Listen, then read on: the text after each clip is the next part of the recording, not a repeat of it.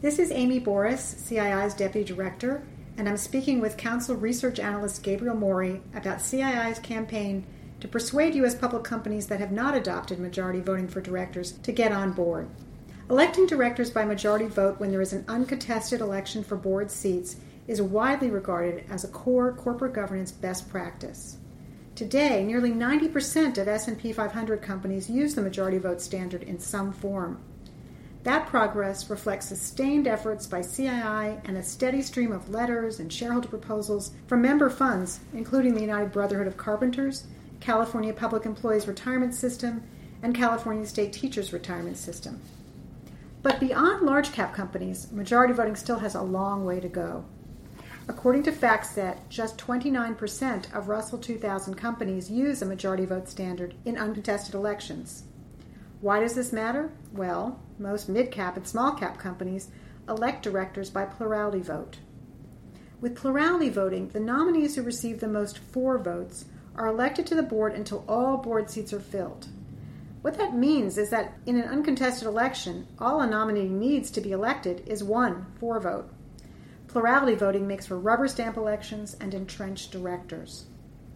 In 2016, CII launched an ambitious letter writing campaign aimed at coaxing mid and small sized companies to adopt majority voting.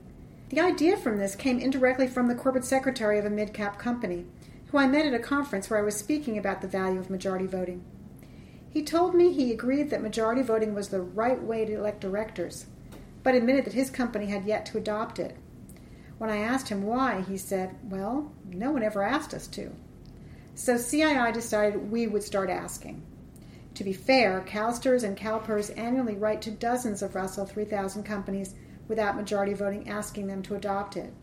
But there are so many companies to cover, and CII staff thought we could help buttress our members' efforts. Gabriel Morey did the research and drafted CII's letters to companies. Gabriel, could you explain majority voting to our listeners and tell us what type of majority voting CII supports? Absolutely, Amy. Um, so, majority voting is one of those issues that seems simple in theory, but the harder you look at it, the more complex it becomes. Uh, so, you know, as you mentioned before, historically, companies have elected directors using a plurality vote standard, where the director with the most votes, or the directors with the most votes, win election to the board. Um, and that's a great system when there are more candidates than board seats, what we'd call a contested election. But most elections are uncontested, uh, with the same number of candidates running as there are board seats. In this case, plurality voting allows a candidate to win election with just one favorable vote. And to make matters worse, most companies don't allow shareholders to vote against a candidate. They provide options to vote for or withhold. But that withhold vote is not the same as an against, it's actually an abstention and so shareholders have no option to actually remove a director that they don't support. Some companies have tried to get around this problem by instituting a plurality plus policy, where directors who get fewer votes for than withheld must give their resignation and let the other directors decide whether to accept or reject it. So again, you have the board controlling the entire process, picking the candidates who run, and then if the shareholders reject those candidates, throwing out the vote results to keep the failed director on the board. And unfortunately, in the last five years, we've seen the percentage of failed directors who actually leave the board fall from 44% in 2012 to just 19% last year. Uh, so, in response, CII has been advocating what we call a, a consequential majority vote standard and essentially, what that means is that we're asking companies to require a director to receive more votes for than against to win election. No ifs, ands, or buts. The director's just off the board. And if they fail to receive a majority vote, the board does get 180 days to find a replacement, but that director cannot stay on past that 180 day mark.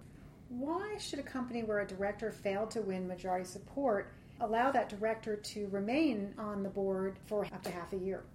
It seems pretty odd that we'd allow the director to stay on, but it's actually necessary to provide a holdover period to allow companies to find their replacements. So, a lot of times, exchanges like NASDAQ and New York Stock Exchange require that certain board positions be filled, or even that a certain number of directors sit on a board to allow a company to list. So if a vital board member loses election and there's no holdover period in place, a company risks losing its stock listing. So that 180 day holdover is actually necessary. When did CII's letter writing campaign kick off, and, and how many companies is CII writing to in all?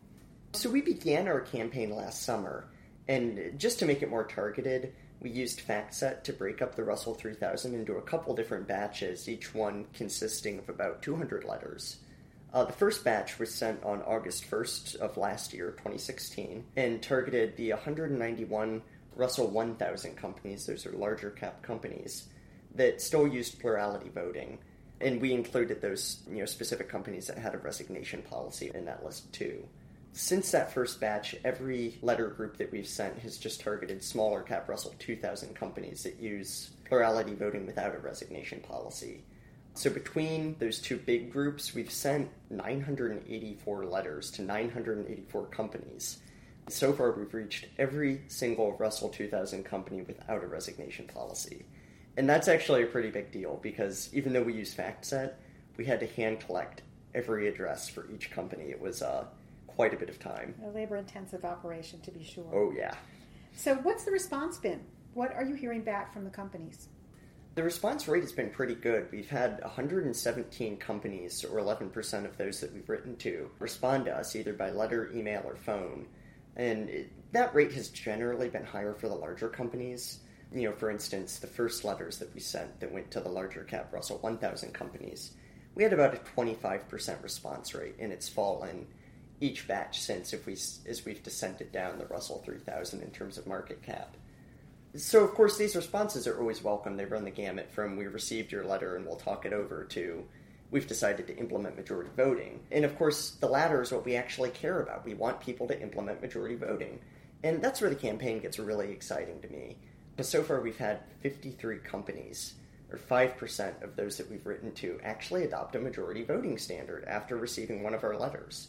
And that's a significant number and it doesn't count the companies that adopted a majority vote right before our letter arrived. So we've seen a pretty significant number of companies follow through on what we've asked.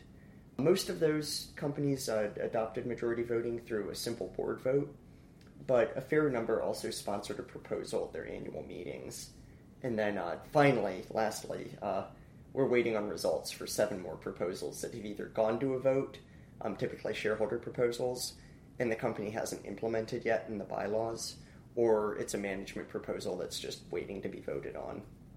In the US, unlike in the UK and other major markets, there is no uniform standard for majority voting. Private ordering, company by company adoption of majority voting, has taken different forms. What are the main ways that companies have embraced majority voting in the US? So I, I wish I could say that all the companies that we wrote to were embracing a consequential majority vote standard but that, that just isn't the case. And we knew that going into the campaign. Instead, what's happened is that most companies have implemented the next best regimen, which is uh, called majority plus resignation. So, under that standard, directors need more votes for than against to win a seat on the board. But if they fail to receive that majority, a pre submitted resignation letter goes into effect that the rest of the board members choose whether or not to accept or reject. So while it isn't consequential, you know, the board still has some deference. It does create a legal right that you have to get more votes for than against to win. And possibly more importantly, it increases pressure on companies to accept those resignations. What can CII members do to encourage more companies to adopt majority voting? Well, if, if you're an asset owner, definitely write to your portfolio companies and ask them about adopting a majority voting standard it's a great start, and I think our campaign really shows that sometimes a simple ask is the most useful way and the lowest cost way to get people to adopt it. You know, if that doesn't work, consider submitting shareholder proposals for majority voting, or su- definitely support proposals from other asset owners for majority voting if you know, letters and calls and meetings aren't getting traction with the company. And that kind of you know the, the, market's going in that direction. Many companies are still nervous about what happens when a director loses under a consequential majority standard. And sometimes just having that conversation about what a holdover period is and about other companies that have adopted it is enough to get the ball rolling and to, uh, to make people a lot more comfortable with the idea thanks gabriel To learn more about majority voting and CII's letter campaign, members can visit the Majority Voting for Directors page of CII's website. From the homepage, www.cii.org, click on the Issues and Advocacy button, then go to Director Elections. Thank you.